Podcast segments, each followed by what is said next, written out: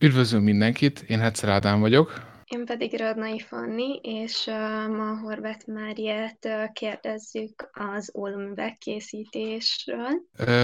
megtudhatjuk, hogy pontosan mit dolgozol? Én is üdvözlök mindenkit.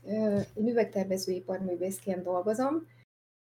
Amellett, hogy az egész pályám párhuzamosan futott a tanítással, hogy emellett én középiskolai tanár vagyok, egy gimnáziumban tanítok rajzot. Mióta foglalkozol így a, ebben a szakmával? Nagyon régóta. Én 96-ban végeztem tanárképző főiskolát, és, és ezután kezdődött nekem tulajdonképpen az iparművész pályám.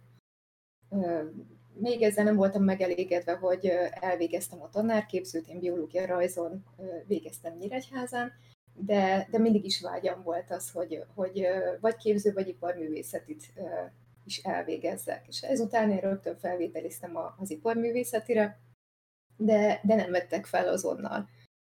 És, de nem is akartam elhelyezkedni tanárként, és úgy hozta a sors, hogy, hogy egy hirdetésre jelentkezve egy Müncheni galériába festménymásolatokat készítettem, hivatalos festménymásolatokat, hiszen akkor én még jobbára úgy képzeltem az életemet, hogy én majd festő leszek, és majd ebből fogok megélni. És, és hát ez jó dolog volt, mert nagyon jól kerestem vele, és rengeteget tanultam még vele. Tehát a, a festmény másolatok készítésével nem egyszerű dolog. Mm, és, és még ezt megelőzően, tehát ami még a, az iparművész pályámhoz kapcsolódik, és nagyon-nagyon meghatározó volt az, hogy amikor az első diplomamunkámat készítettem, az a szülővárosomban Szikszón a református templom restaurálásából íródott az a diplomamunka. És amikor az ásatások folytak, én is ott rétegrajzokat csináltam a régész mellett, akkor egyszer csak betoppant Rádai Mihály a stábjával. És ott mi összeismerkedtünk. Nagyon-nagyon szimpatikusnak találtam, megkérdezte, hogy mit keresek én ott, elmondtam, hogy diplomamunkát írok, és ezután, amikor én a festménymásolataimat vittem Pestre, valahogy mindig összefutottunk, beszéltünk. És az ő révén kerültem én a Városligeti tavon álló Robinson étterembe. És ott kérdezte meg a tulaj tőlem, hogy tudok-e üvegre festeni. És hát egy ilyen huszárvágással azt mondtam, hogy persze, hogy tudok, de sose próbáltam. Mondta, hogy jó, akkor erről majd még beszéljünk. Hazajöttem, vettem egy darab olívzöld festéket, azzal festettem egy napocskát otthon a tükörnek a sarkára. Mikor láttam, hogy ez teljesen jól tart ez a festés, felhívtam, hogy jó, mehet ez a, ez a fajta munka. És akkor az egész nyaram azzal telt, hogy én a Robinsonban festettem, akkor, amikor éppen nem volt ö, vendégsereg, vagy utána meg ö, világba, tehát úgy hozta a sors, hogy világba kellett ilyen dekorfestést csinálni. És akkor ez így, így tudatosult bennem, hogy ez az üvegen az át, át bejövő fény, ez teljesen más színeket eredményez, teljesen más fajta festmé, festésmódot igényel, és eldöntöttem, hogy, hogy akkor még nem volt divatos, akkor még nem volt reneszánsz a Tiffany üvegnek, meg az ólomüvegnek. Viszont egyre jobban fogalmazódott a gondolat, hogy én nem olyat szeretnék csinálni, amit mindenki tud, nem egy dekorfestést szeretnék, szeretnék csinálni, hanem azért egy, egy lényegesen ritkább szakmát ö, szeretnék megtanulni. Az nekem sokkal jobban tetszik. Meg kihívásnak is gondoltam. És nagyon-nagyon nehéz volt olyan üzleteket találni, akik ö, alapanyagokat forgalmaztak, sőt, ö, gyártatnom kellett azt is csak Pesten tudták csinálni, gyártatnom kellett ólomsineket hozzá, és forrasztó anyagokat csináltatni hozzá. Tehát nagyon-nagyon bonyodalmas volt, ma már lehet készen kapni ezeket. Hát így indult a pályám. Rádai Mihály egyébként nagyon sok mindent, mindenre rávilágított. Tehát akkor a, a még a felújítatlan Gresham palotába bementünk, ott Rót Miksa üvegeket láttam, az, azok borzasztóan megfogtak engem, és azt mondtam, hogy hát festeni tudok, rajzolni tudok, akkor ezt miért ne tudnám megcsinálni.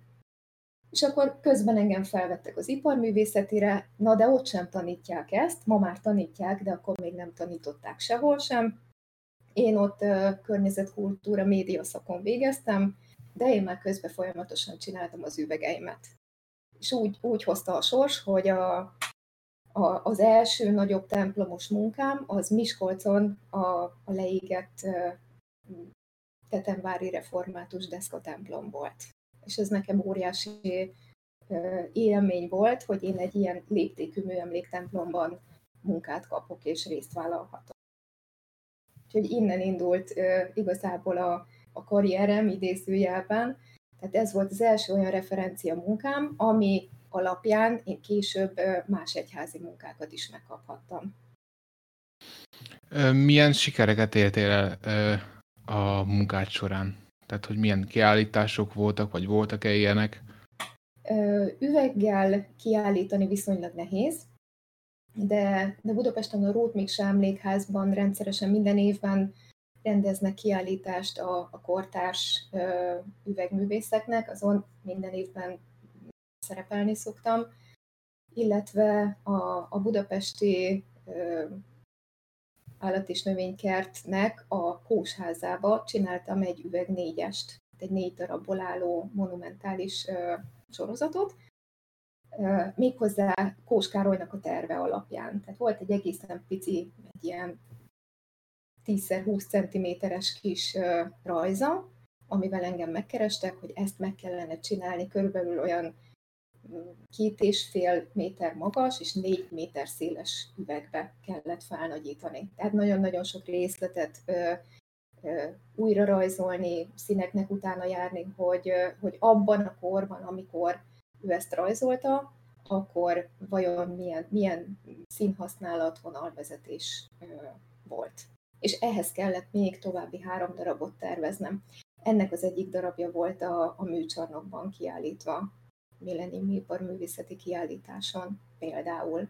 Meg hát számos egyéni, csoportos kiállításon volt, amin szerepeltem, de alapvetően ez a műfaj nem kiállításra termett. Inkább mhm. arra, hogy a végleges helyükre kerülnek ezek az üvegek, ugye középületekbe, fürdőkbe, például a Miskolc-Tapolcai barlangfürdőnek az üvegkupolája vagy, vagy hát szállodákba kerültek üvegeim, például a, a Miskolc Lila Füredi Palota szállóba csináltunk nagyon-nagyon sok üveget, restauráltunk is a, a Mátyás teremben sok üveget, illetve a Hunyadi teremnek több mint 30 üvegét készítettük. Itt is stílusában illeszkedni kellett a, az épület meglévő stílusához, tehát nem lehet annyira annyira modern, és nem lehet annyi egy, annyira egyedi. Tehát azért, azért alkalmazott művészet ez az iparművészet. Mik a szakmának, vagy inkább ennek a munkának a nehézségei, és ezeket hogyan lehet leküzdeni?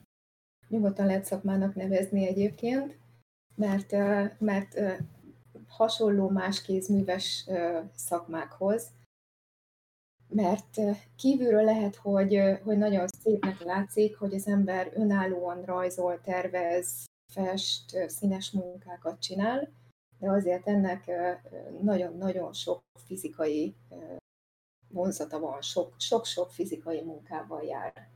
Tehát először is nekem meg kellett tanulnom üveget vágni, mert hiszen senki nem tanított erre és hát ugye sok eszközt kipróbáltam én. Volt az édesapámnak üveges barátja, de hát ő is csak egyenest tudott vágni. Tehát görbét, mhm. éveket nem nagyon, illetve ezeket pontosítani kellett, tehát meg kellett tanulni üveget csiszolni. Az üvegcsiszoláshoz eszköz kellett, ami üzletben kapható volt, ez nagyon-nagyon gyenge kis szerkezet volt, ehhez csináltatni kellett külön csiszológépet erősebbet, amivel, amivel tulajdonképpen sok órát lehet folyamatosan dolgozni, anélkül, hogy túl melegedne.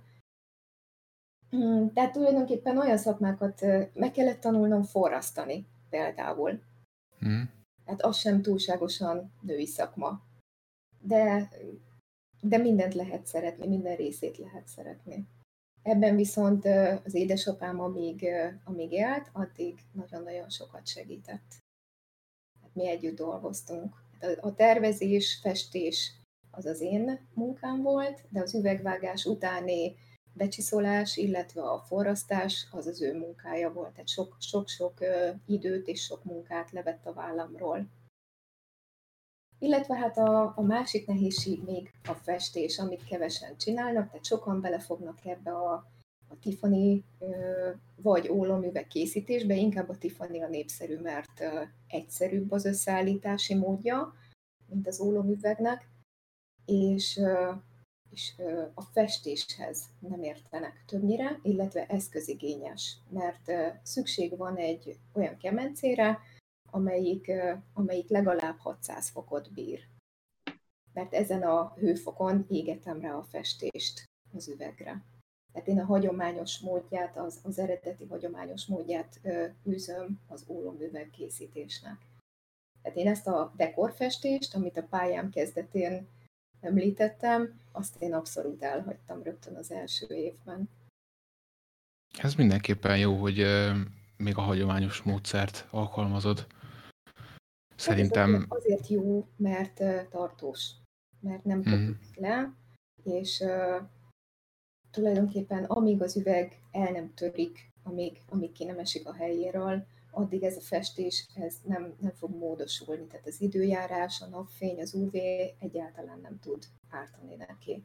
Tehát ez tulajdonképpen üveg alapú festék, ami a, az üveg felületébe bele is olvad, bele is ég ellentétben a dekorfestékkel, ami csak rászárad, és az UV-ra az évek folyamán megkopik, megfakul. Azt szeretnénk kérdezni, hogy mennyire tudsz művészként kiteljesedni a szakmádban? Ez nehéz kérdés. Szeretnék jobban kiteljesedni a szakmámban. Én nagyon orientálódtam az egyházi munkák felé. Valahogyan a sorsom azt hozta hogy több egyházi munka talál meg, mint világi. Tehát értem a világi alatt a magánmegrendeléseket, ami, ami ugye lényegesen modernebb, frissebb tud lenni, és, és, és, és kicsit gyorsabban készül el, mint egy egyházi munka. Az egyházi munka az, az hónapokig, vagy akár egy épület esetében évekig is eltarthat, mire egy, mire egy üvegsorozat elkészül és ezzel együtt vannak megkötések az egyházi üvegművészetnél. Egyrészt nem mindegy, hogy milyen felekezetnek készül az üveg, reformátusoknál nem lehet figuratív ábrázolás, inkább csak ornamentális, vagy jelképekkel. A római katolikusoknál nyilván szenteket kell ábrázolni, és az épülethez illeszkedően, az épület stílusához illeszkedően nyilván bele tudom vinni a saját stílusomat, de nem mindegy, hogy az egy műemléképület, vagy pedig egy, egy új építésű épületről van szó. Egy műemléképület sokkal-sokkal kötöttebb. Például a Gönci római katolikus templom, ami, ami megint csak egy, egy kedvencem, vagy hídvégardóba, Kálósemmienbe készítettem olyan üvegeket, ahol a, a templomok műemlék vagy védett templomok nagyon-nagyon köt, hogy az most egy barokk templom, vagy egy valaha volt barokk templom, amit klasszicistának már átépítettek.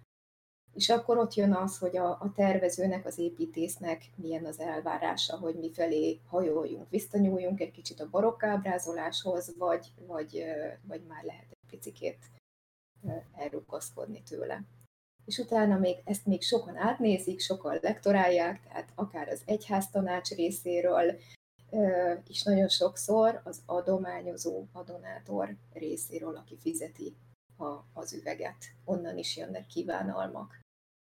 Ha pedig egy magánmegrendelésről van szó, egy villáról, vagy egy, vagy egy magánház esetében, ott azért az, az lényegesen egyedi, a saját stílusomat lényegesen jobban bele tudom vinni. Sem mindegy, hogy férfi vagy nő a megrendelő, tehát ez is meghatározza a színeket, a vonalvezetést. Értem, és Annak, aki erre a pályára szeretne menni, milyen beosztásban kell elképzelni a munkáját? Például egy ilyen beosztotti szerepben, vagy vállalkozói, esetleg szabadúszó. Uh-huh.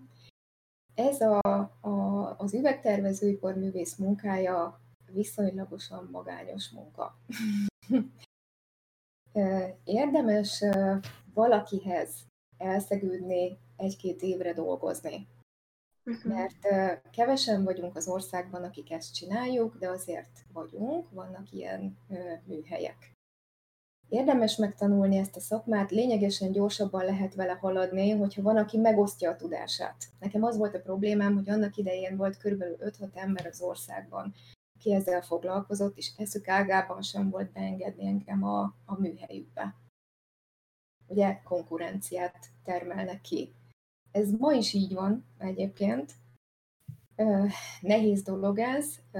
Én egyéni vállalkozóként éltem le az életemet, tehát azt tudom mondani, hogy egyéni vállalkozóként, de érdemes valakivel együtt dolgozni. Tehát legalább ketten együtt csinálni ezeket a munkákat, munkamegosztásban. Hát körülbelül egy ilyen manufaktúrában tudom elképzelni, ahol, ahol mindenki valamilyen részfeladatban jó. Mert mert végül is így a, a, az idő megfeleződik, vagy akár megtizedelődik, hogy, hogy együtt megy a munka, és nem minden részfeladatot egy embernek kell készítenie. Illetve hát van kivel megbeszélni, hisz kell a visszajelzés, hogy az a, az a terv, vagy az a két szín egymás mellett, ez a két üveg egymás mellett, az vajon jó-e? Mert bizony az ember hajlamos megszokni a, a színösszeállításokat, az üvegtípusokat, akár mennyire sok van belőlük. Én hajlamos megszokni bizonyos dolgokat, vannak kedvencek, amit mindig használok, és, és jó, hogyha van valaki, aki, aki valami mást is mellé tesz, és, és újszerű dolgokat mutat. Más szemmel látja a dolgokat. És Esetleg miben más a munkád ahhoz képest, amit először elképzeltél róla? Sosem olyan a felrakott üveg, mint amilyen eredetileg elképzelem. Én mindig csalódást okozok magamnak. Mert, mert nagyon sok idő, mire megtervezi az ember a, e a, azt a bizonyos üveget. Van, amikor tovább tart megtervezni, mint, mint kivitelezni mert azt gondolom, hogy a terv az alapja mindennek. Itt nincs arra lehetőség, mint, mint akár egy, egy táblaképfestészetnél, vagy egy, egy olajfestésnél, hogy, hogy felrakom a falra, hátra lépek, és ha nem tetszik, átfestem. Itt nincs erre lehetőség. Itt a sok pici darab üveg között ugye forrasztás van, az üvegek meghatározottak, hogy, hogy mekkorák. Ha már egyszer elvágtam, becsiszoltam, megfestettem, és utána összeállítottam, már nincs ö, lehetőség a további javításra egyáltalán.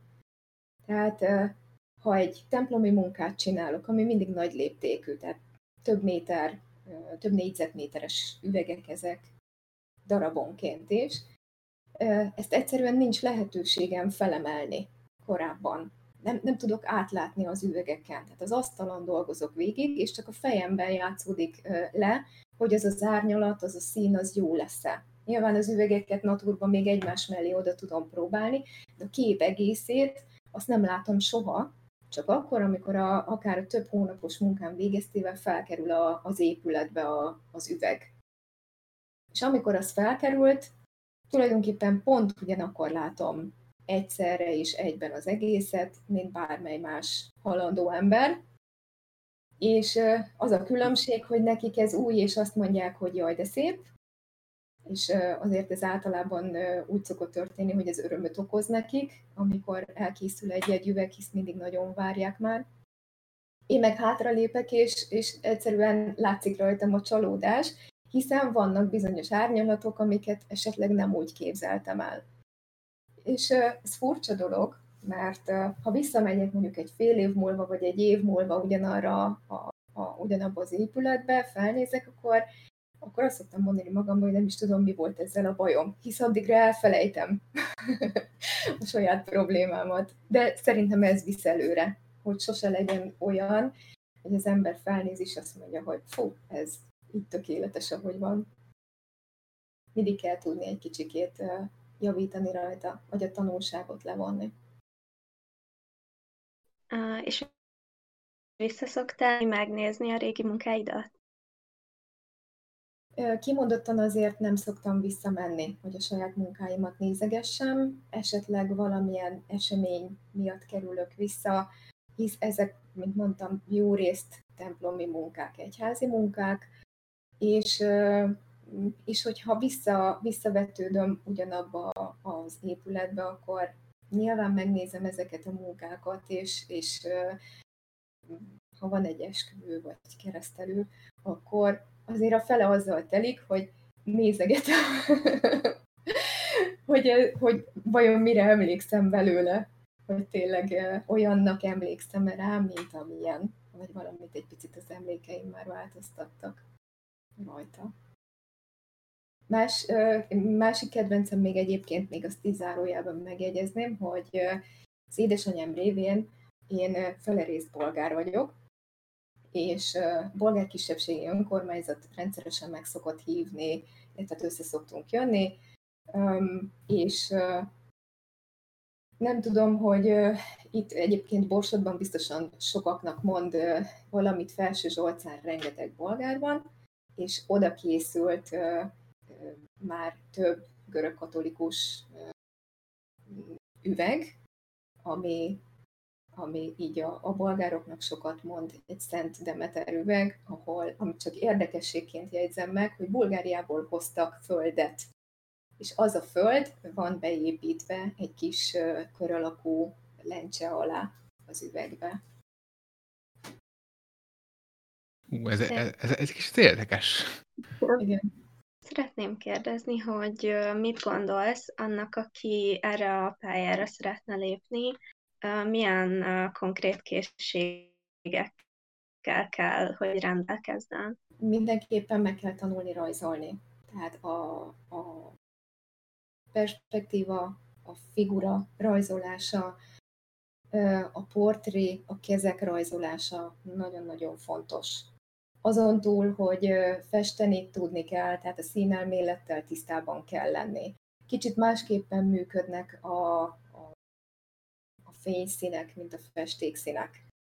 Hát másképpen működik az üveg, mint a festés. Ez nem szabad türelmetlennek lenni, mert csak évek alatt jön meg tulajdonképpen az a tapasztalat, amivel az ember tényleg harmonikus dolgokat tud létrehozni. Az elején mindenki nyilván mutatós tárgyakat, vagy mutatós üvegeket készít, de nem feltétlenül harmonikus. Aztán nem baj, hogyha ha csak színelmélettel, hanem a művészettörténettel is tisztában van az ember. Alapvető dolognak tartom, hogyha valaki egy, egy ilyen tartós munkát csinál, mint, mint az ólomüveg, ami több száz évre készül, annak nem szabad kilógni a, a, az épületből. Nem szabad, hogy, hogy ne illeszkedjen jól az épülethez. Illetve, hogyha ha valamilyen történelmi személyiséget vagy egy szentet ábrázolunk, utána kell olvasni a történetének, és, és hűnek kell maradni a korához. Tehát nem szabad, hogy teszem azt Szent István egy teljesen más attribútummal, más karddal jelenjen meg, mint ami esetleg a kezében lehetett. Vagy más motivumok díszítő motivumok díszítsék a ruháját, vagy a csatjait. Mm, és esetleg milyen beállítódású fiataloknak nem ajánlanád ezt a szakmát? Nyilván a türelmetleneknek nem ajánlanám, inkább ajánlanám a, azoknak, akiknek van kézügyessége és türelme. Mindenképpen hát akik a manuális világban élnek.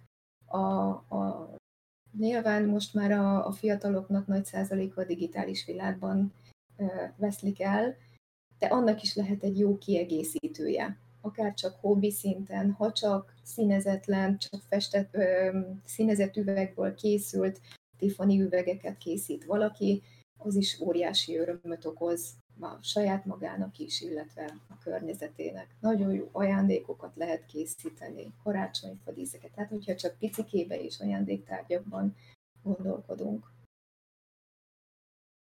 Mindenképpen türelemjáték.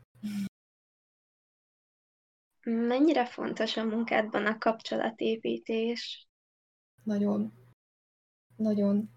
Tehát érzem is egyébként a, a, a karantén időszak miatt a, a nehezebb kapcsolattartásnak az eredményét. Tehát akár szakmán belül, akár a munkák megszerzésével kapcsolatban mindenképpen szükség van a személyes kontaktusra. Tehát ez nehezíti, ez az időszak mindenképpen a munkánkat. Arra viszont tökéletes ez a munka, hogy ilyenkor saját műteremben bezárkózva is nyugodtan mennek a munkák. Nem kell kimozdulni, nem kell munkahelyre menni, és igazából akár hónapokig bezárkózva lehet dolgozni. Mm, akkor nem is kell utaznod a munkád miatt? A munkák megbeszélése miatt kell utazni, azt mindenképpen személyesen kell megbeszélni, ez nem egy másképp, de amikor már a munka tulajdonképpen, tehát a munkát, amikor már elvállaltam és megbeszéltünk minden részletet, az árajánlatot elfogadták, a szerződést megkötöttük, onnantól kezdve tulajdonképpen ezek a, az üvegek a saját műteremben készülnek el, és csak akkor kell megint menni, amikor már teljesen kész van, és a helyére kell építeni az üvegeket.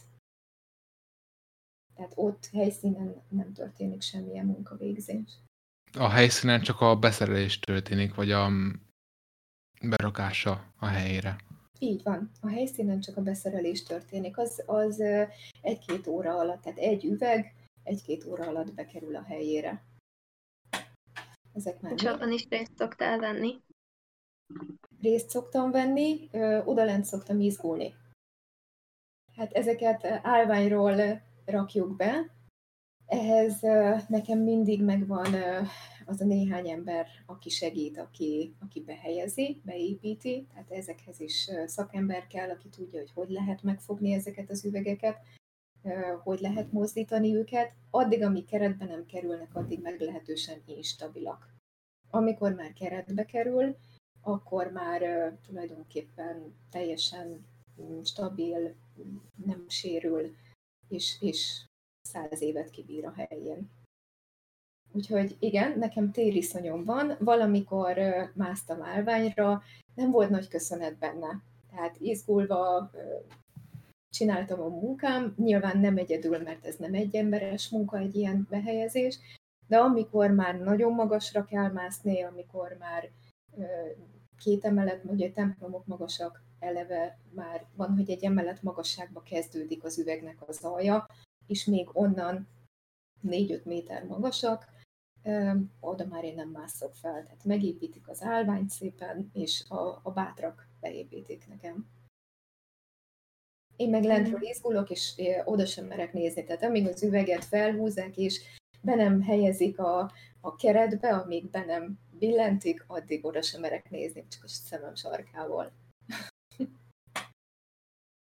Félsz, hogy esetleg eltörik? Igen. Igen.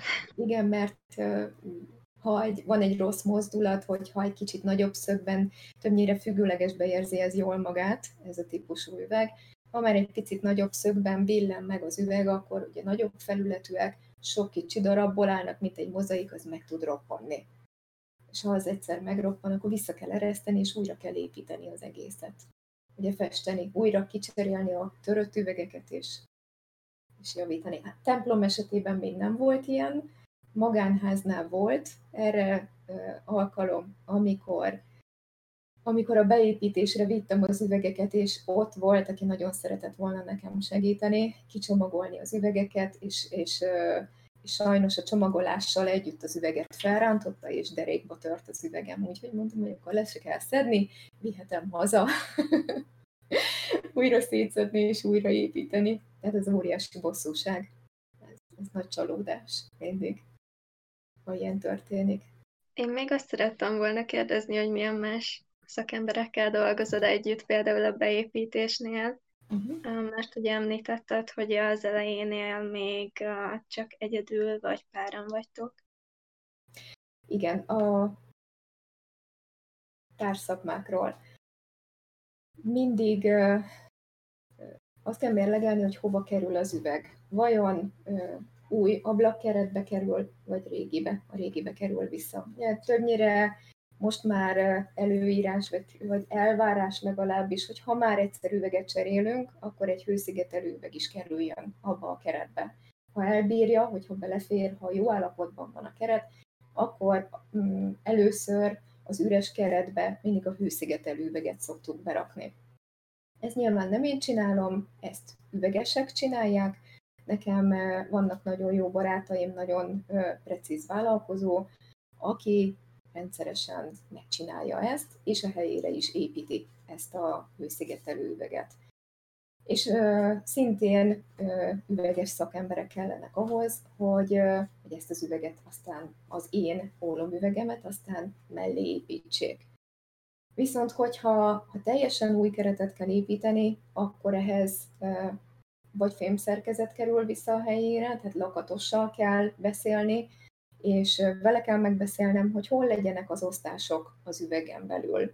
Mert nagyon nagy felületet nem lehet egyben elkészíteni. Nem bírja el magát az ólomüveg. Hát, hogyha megnézitek, mindig nagy felületeknél mindig vannak függőleges vagy sok-sok vízszintes osztás benne, ami nem tűnik fel nekünk, mert egyben a színes üveg valahogy úgy összeolvad, és nem látjuk a, az osztást, hogyha az jó helyre kerül, és ügyesen van e, megtervezve.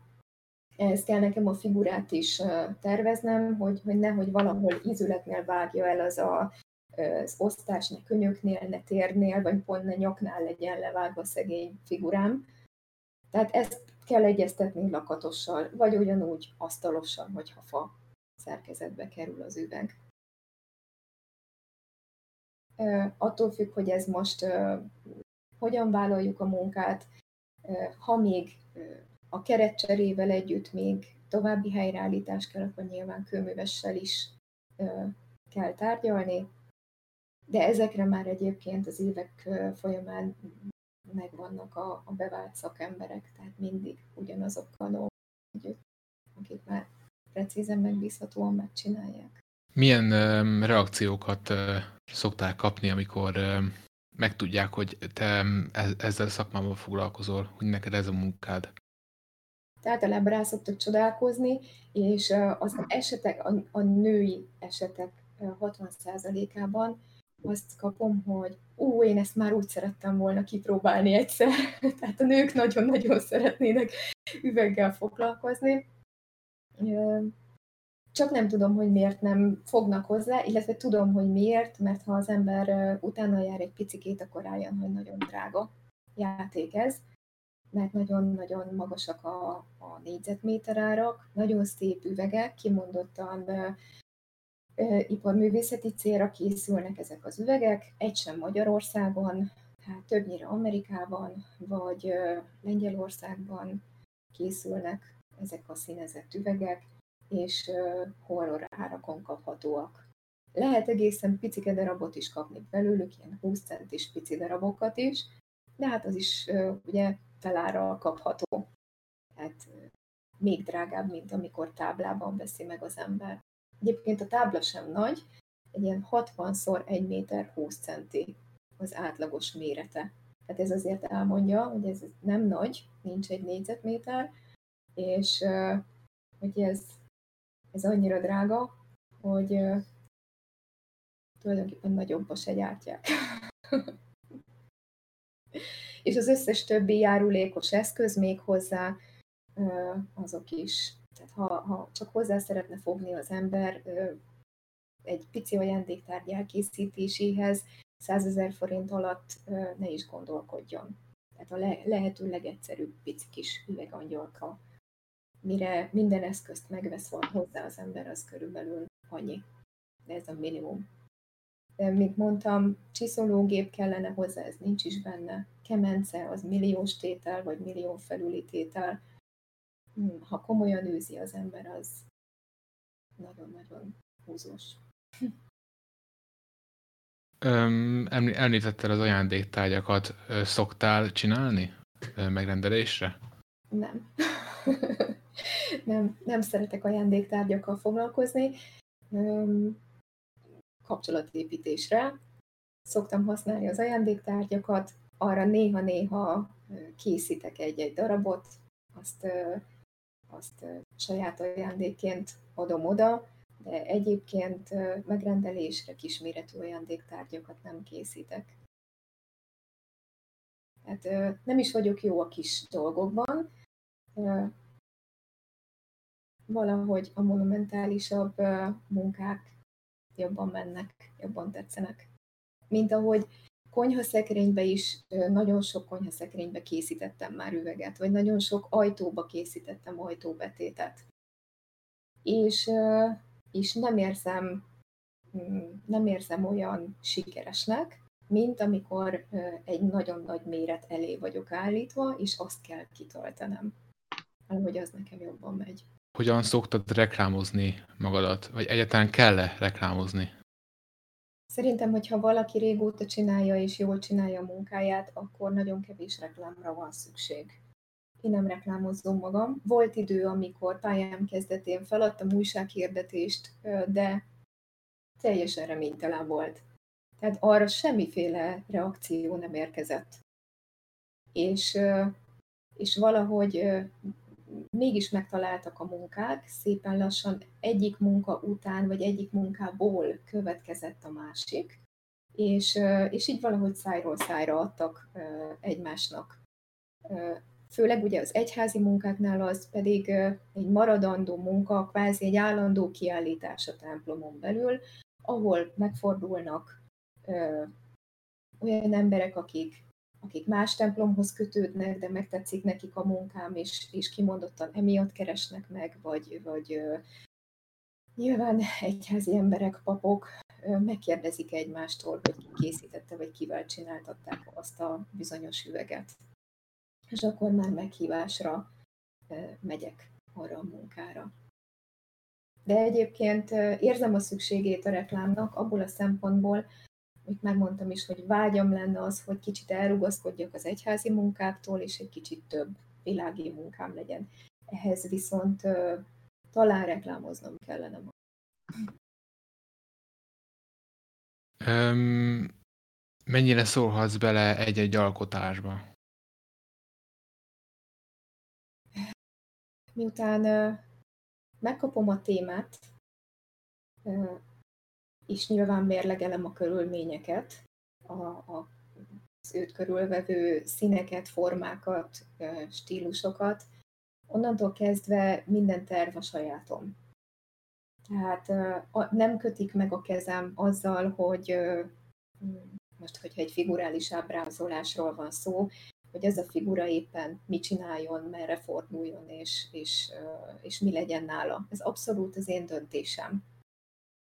Ezután, amikor elkészül egy terv, nagyon minimálisan jönnek visszajelzések. Mint mondtam, a, a helyi pap, az egyháztanács, illetve az egyházi vezetés, a további egyházi vezetés mindig megnézi ezeket a munkákat. Ha műemlékről van szó, akkor pedig további szakemberek megnézik és engedélyezik ezeket a terveket, és csak ezután kezdhetek hozzá.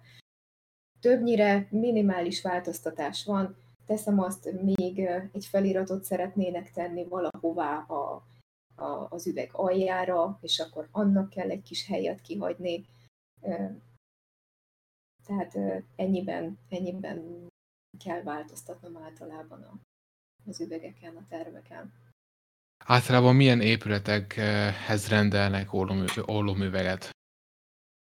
Magánszemélyek is szoktak-e? Vagy... szoktak magánszemélyek is. Egy lakáson belül rengeteg hely van egyébként, ahová Tiffany vagy ólomüveget lehet elhelyezni. Volt időszak, amikor nagy divat volt konyhaszekrényekbe belső világítással üvegsorozatot készíteni. Volt olyan, amikor ornitológus házába készítettem üvegeket, azt imádtam egyébként. Nagyon sok üveg készült, minden egyes darab valós madárról készült, és miután szakembernek készült, ornitológus szakembernek készült, ezért annak a madárnak tényleg méretarányosnak kellett lenni, tényleg színhelyesnek kellett lenni, és amikor a magyarországi címkefajokat kellett egy üvegen megjeleníteni, amiből 13, ha jól emlékszem, 13 félét kellett egy, egy dupla ajtó és felülvilágító részen ábrázolni, megfelelő növényzettel, környezettel körülötte. Hát ez nem, kihív, nem kis kihívás volt, de, de, de szép munka volt. Tehát az annyira aprólékos festést igényelt minden egyes madárka, de, de kimondottan szerettem. Harkályféléket kellett egy másik üvegre, gólyatöcs volt egy harmadikon, és már így nem is emlékszem a többire, így hirtelen nem tudom sorolni, de ö, szép munka volt, és kihívás nekem. De, mint említettem, én biológia szakon végeztem először, tehát nem áll távol tőlem a természet. Mi határozza meg egy munkának az árát? Hiszen azért mindenki pénzből él, hogy mennyibe kerül egy üveg, meg mi határozza meg az árát? Nem csak a mérete határozza meg, hanem a bonyolultsága. A bonyolultsága, illetve a színhasználat. Mert nagyon különböző áron kaphatóak a különböző színű és minőségű üvegek. Ha magánházról van szó, akkor, akkor háttérként viszonylag nagy felületen alkalmazhatóak ipari üvegek. Nagyon szép felületű és jó minőségű olasz üvegeket lehet kapni, és azt lehet kombinálni színes üvegekkel. Tehát már ezzel sokat, sokat tudunk redukálni az árából. Hogyha teljes egészében színes, és ebből a művészkatedrál üvegből készült, amit már említettem korábban, illetve az összes üveg még kézzel festett és égetett, akkor az lényegesen emeli az árát. Viszont, hogyha mondjuk egy mint sokszor emlegetett templomi munkáról van szó, egyszerűen nem lehet alábbadni a dolgot. Tehát hogy nem lehet olyat csinálni, hogy, hogy a hátteret mondjuk kiváltom egy ipari üveggel, és nem is festem, mert akkor kár hozzáfogni. Tehát nem szabad ilyet tenni egy, egy ilyen maradandó és sokak által látogatott épülettel. Egy magánháznál ez abszolút elfogadott lehet, sőt, kimondottan friss és, és modern vonalvezetésű lehet a végeredmény. Milyen a kereslet az ólomüvegekre? Hullámzó. Nagyon hullámzó. Amikor tehát 2008-2009 környékén a válság az nagyon lecsökkentette a, a magánkeresletet. Talán akkor váltottam én annyira az egyházi irányra. Talán ezért sodródtam én arra felé, mert ott azért megmaradt továbbra is a, a kereslet. Tehát ez a vonal az tovább működött. A magán megrendelések ott nagyon megcsappantak. Tehát előtte kiemelkedő volt, utána ott nagyon megcsappant. Mm, illetve a divat nagyon-nagyon meghatározó. Hát van, amikor kimondottan divatba jön és reneszánszát éli ez a műfaj. Most azt gondolom, hogy magánházaknál ez, ez egy picikét lejjebb. Tehát ez a görbe, ez lejjebb ívelt. De egyébként folyamatos tud lenni a megrendelés. Tehát folyamatos tud lenni egy műhelyben a munka. Csak más típusú lesz. A mostani pandémia az mennyire változtatta meg a keresletet? Hát a magán megrendelést azt szinte teljesen kiiktatta, és maradt az egyházi munka. Hát ez a, ez a szerencse, hogy ott egy-egy üveg egy-két hónapig készül, tehát teljesen jól át tudja hidalni a, a pandémiás időszakot. Hát ott, ott azért ez a fajta kereslet ez nem szűnt meg. Hát ha, ha szeretnének a hívek egy üveget elkészítetni, akkor nincs akadály. Ők azt mindenképpen szeretnék végigvinni. Fanni? A, a kapcsolattartásban ö, ö, látszik meg a, a pandémiás időszak hátránya.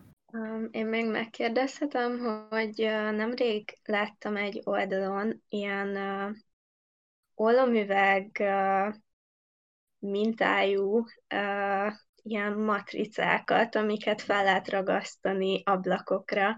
Erről mi a véleményed? Jó véleményem nincs róla. nincs róla jó véleményem, de um, tulajdonképpen ez, ez annyira minimum költségvetésből megvalósul valakinek a, az otthonában, nyilván nem egy minőségi és nem egy tartós eljárás, de hogyha valaki erre vágyik, hogy, hogy szeretne ilyet látni, de nincs pénze elkészítetni egy, egy ólomüveget vagy Tiffany üveget, hát lelke rajta, hogy felragasztja el. Nekem, mint ahogy a dekorfestésről, a dekor üvegfestésről sincs már tulajdonképpen túl jó véleményem, hogy erről sincs.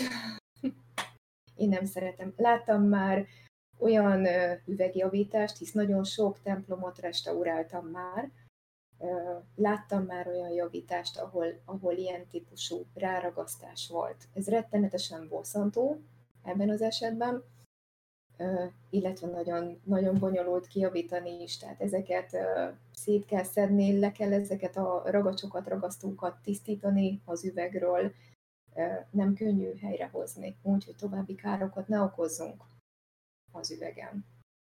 Én nem szeretem.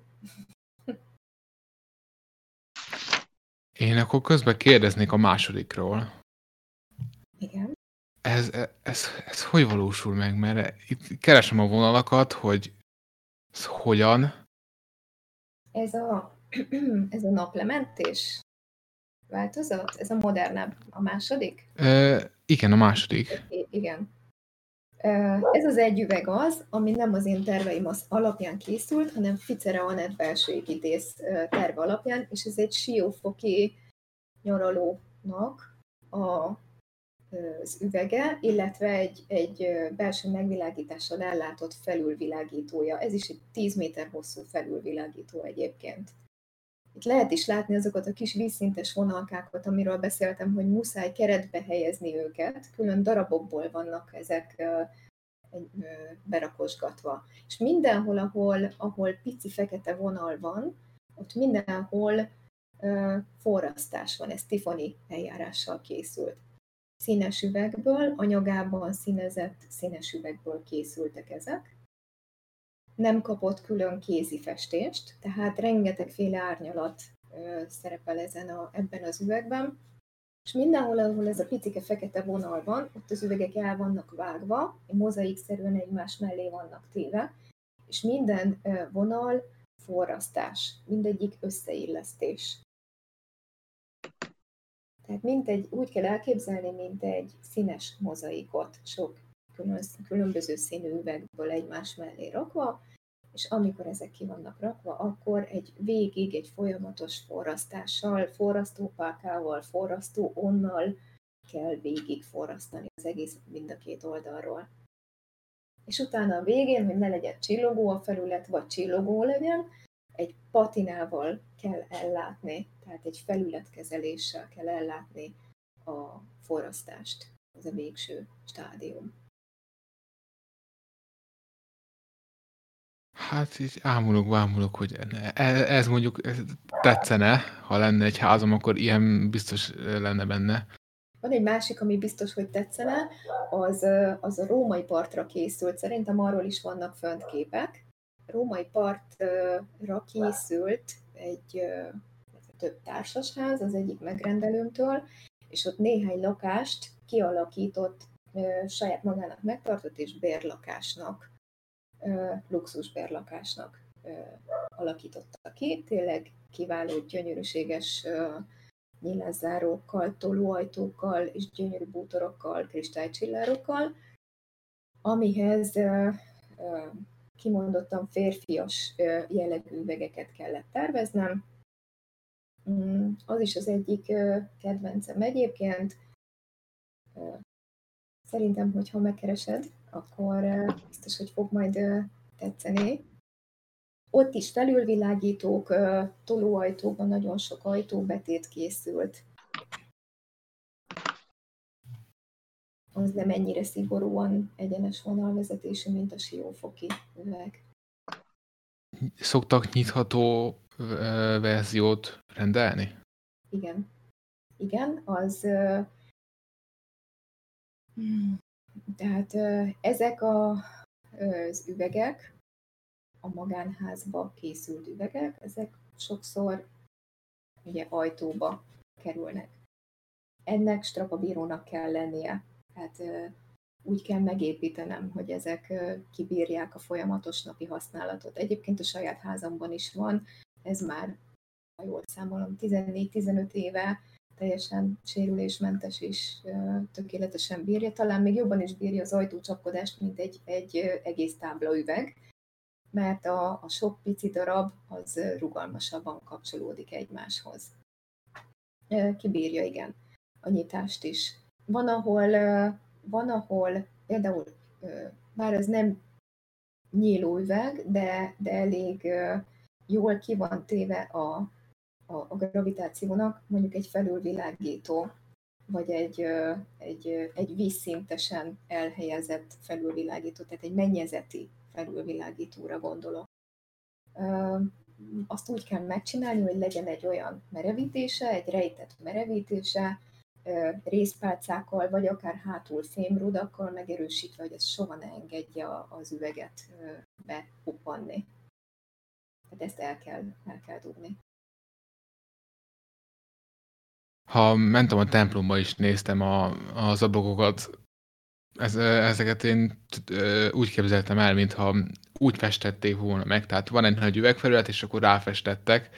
Nem gondoltam volna, hogy itt darabonként van, mert úgy nem, nem látszik rajta. Igen, minden egyes darabot külön kell megfesteni, és azért lehet csak így, miután a, ezt a festést, ezt rá kell égetni az üvegekre. Tehát sokszor össze kell rakni egy üveget. Először, mikor kivágom, akkor nyilván egymás mellé teszem az üvegeket, hogy minden darabja megvan-e, és, és, és színben meg, megfelelő lesz nekem. Aztán utána újra összeszedem és becsiszolom őket.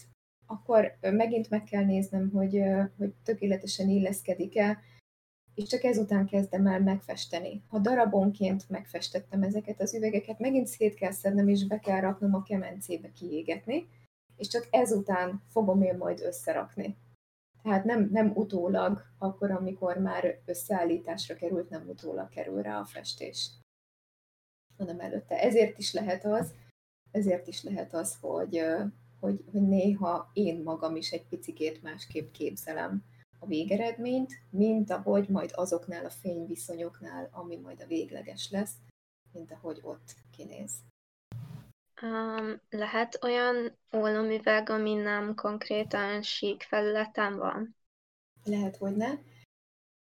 Uh, inkább, uh, most majdnem azt mondtam, hogy inkább Tiffany eljárással, de ez sem igaz. Lehet ólomüveg is, lehet Tiffany üveg is. A Tiffany van nyilván könnyebb, íves felületet képezni. Nyilván egy Tiffany lámpa például általában gömbölyű, vagy íves felületű, vagy én is csináltam ilyet a Villafüredi Palota szálló Mátyás termébe csináltunk egy több mint egy méter átmérőjű üvegbórát. Na ott is például illeszkedni kellett a, a műemlék üvegekhez, védett üvegekhez, a már ott lévő üvegekhez, és annak a mintáiból, annak a rajzolatából emeltem ki, és, és csináltam meg azt a félgömb búrát. De csináltam én is már több, több lámpát, ezeket általában kiállításra csináltam. Sőt, rogyasztok is, vagy rogyasztottam is üveget. Az üvegrogyasztás az az üveg hajlítása valamilyen formára. De ehhez, ehhez meg kell csinálni a negatív formáját, és arra a negatív formára lehet a kemencében ráhajlítani az üveget. Ez is kísérletezés kíván, mert minden egyes üvegtípus más hőfokon kezd el megmozdulni, és ehhez viszont olyan 800 fok környéki hőmérséklet kell. Mm. És hogyha csak 5-6-8 fokot elkalibrálom a, a kemencémet, akkor már lehet, hogy túl túl olvad az üveg, vagy megvárom az egész rogyasztásnak a végét, ami mondjuk a hűléssel együtt lehet, hogy kettő nap, vagy lehet, hogy akár három nap is, hogyha, ha nagyon megrakom a kemencémet, és a végén derül ki, hogy nem hajlott meg eléggé az üvegem, mert nem kapott elég hőt. Ez is érdekes dolog, jó játék ez a, az a kemencében való üveg alakítás. Ez a kemence, ez elektromos, vagy még fával van fűtve? Ez elektromos. Elektromos, és nagyon-nagyon pontosan kell tudni programozni. Több lépcsős felfűtést, lassú felfűtést, illetve hát különböző ütemű felfűtést kíván az üveg, illetve a hűtése nagyon fontos, mert csak lassan szabad hűteni, hogyha gyorsan hűtöm, akkor sokkot kap, és feszültség keletkezik benne, és megreped. Lehet, hogy nem is azonnal, lehet, hogy majd később. De el tud törni az üveg. Illetve mindenféle szennyeződéstől mentesnek kell lennie a kemence belsejének. Ha csak egy pici kis festékpor, festékszemcse van ezeken a polcokon, berakólapokon, az, vagy az üveg hátulján, akkor az oda tud ragadni, oda tud égni a berakólapra, és akkor emiatt kap feszültséget az üveg, oda ég, és, és ahogy tágul a melegre, illetve zsugorodik a, a hidegre, megint csak el tud törni. Tehát erre a tisztaságra nagyon-nagyon kell vigyázni. Ezért mondom, hogy óriási nagy türelemjáték, ezen, ezen nem lehet kapkodni. Most próbálom összeszámolni, hogy összesen hány szakmát tanultál ki csak emiatt. És ez érdekes egyébként, mert annak idején el kellett végeznem ahhoz, hogy a vállalkozásomban szerepelhessen minden olyan pont, ami szükséges egy ilyen munka elvállalásához, ahhoz nekem üvegező, képkeretező szakmát kellett megtanulnom, miután már az iparművészetén is végeztem. Tehát ö, tanfolyamon vettem részt, és igen, ö, vizsgáznom kellett üvegvágásból, elméletből, gyakorlatból. Viccesen hangzik, de szükséges volt. De akkor ez csak a vállalkozás indításhoz kellett. A vállalkozáshoz kellett, mm. így van. Így van. Tehát akkor én már régen, már, már sok év óta uh, tudtam üveget vágni. Ez nem okozott nekem. De nyilván én nem, nem orientálódtam hőszigetelő üvegek készítésére, meg tudom csinálni, tehát hogyha nagyon sürgős és hétvégére esik, vagy ünnepnapra, most a közelmúltban volt ilyen, hogy pont karácsonyra esett, akkor nyilván megcsinálom én magam. Hmm, ott, ott a Tiffany üveget kellett összeépíteni egy másik sík üveggel, távtartóval, ez, ez sem okoz problémát, de, de nyilván inkább elviszem szakemberek, és ők csinálják nekem szépen gyorsan az ilyen típusú munkákat. Én maradok a kaptafámnál. Mennyire érinti az időjárása az üvegeket? Tehát erre mindegyik ablaknál odafigyelsz, vagy megvannak, hogy melyikeknél nem? Mindegyiknél oda kell figyelni. A századfordulón még nem tettek védőüveget a, a, az ablakba rakott ólomüvegeken kívül. Tehát az, az eső, a szél a szélnyomása sem elhanyagolható, a hideg, az, az, ez mind rongálta ezeket az üvegeket. Arról nem is beszélve, hogy azért ott volt még két világháború. És, és ott, ott se kímélték sose ezeket az üvegeket. Volt, ahol kilőtték, még, még most is a felújítandó templomoknál nagyon sokszor találok lőtt lyukakat az üvegeken. Sőt, volt, ahol volt beleszorult golyó az üvegben. Még vissza is adtam a, az egyháznak emlékül, mert ők tudták, hogy, hogy mikor, tehát még így szóbeszédből tudták, hogy mikor lőttek bele az üvegbe. Tehát a régen az időjárásnak nagyon ki voltak téve ezek az üvegek. Ez meg is látszik rajtuk, főleg a, a, az ólom korrodálódik és ezért rojdnak meg ezek az üvegek, ezért, ezért kezdenek megereszkedni. Illetve hát a, a környezetnek a károsító hatása, a, a füstök, a vegyi anyagok, ezek mind marják ezeket a felületeket. Magát az üveget kevéssé. A, amiket most készítünk, azok száz százalékban úgy kerülnek be a helyükre, hogy már kintről egy védőüveg mindenképpen oda kerül. Tehát a belső tér felől mindenképpen érinthető, megfogható a, az ólomüveg, de kívülről mindenképpen vagy egy hőszigetelő üveg, vagy más típusú védőüveg oda kerül. És ez óriási nagy segítség, tehát sokkal nagyobb túlélést eredményez majd ezeknek az üvegeknek. Nem az üveg fog kvázi tönkre menni, hanem hanem az idők folyamán a rögzítése korrodálódik és gyengül el. De ezek már nem 150 évet fognak kibírni, hanem lényegesen többet. Van még szívem csücske egyébként, az említett szikszói római katolikus templom, amit uh, Viszla József tervezett. Nagyon sok, tehát tíz egész alakos szent készült ebbe a, a templomba. Azért, azért című csücske ez a templom, mert szikszói születésű vagyok, uh-huh. és még Szikszón is volt a műtermem, amikor ez az üvegsorozat készült, illetve egy 12,5 méter magas kereszt került a, az épület homlokzatára, ami egy Jézust ábrázol.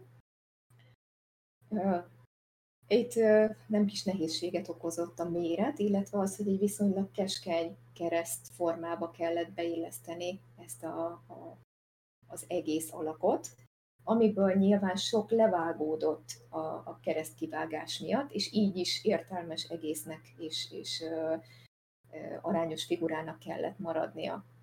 És még rengeteg sok jelentéstartalommal kellett körülvenni, rengeteg sok olyan, olyan ö, kiegészítő motivummal, alfával, omegával, szőlő motivummal és, és rengeteg mindennel, aminek jelentése van, mögöttes jelentés tartalma van, a helyén van természetesen színben és figurában, illetve szentély részbe került még, még két ugyanilyen keskeny, ha jól emlékszem, vagy 70 centi széles, de ugyanígy 12 méter magas üveg ezek roppant színesek, bonyolultak, kimondottan szeretem őket, szerettem elkészíteni is őket, és ami, ami nekem különlegessége, amiért nekem személy szerint különleges, hogy akkor, amikor babát vártam, a utolsó napon is dolgoztam, és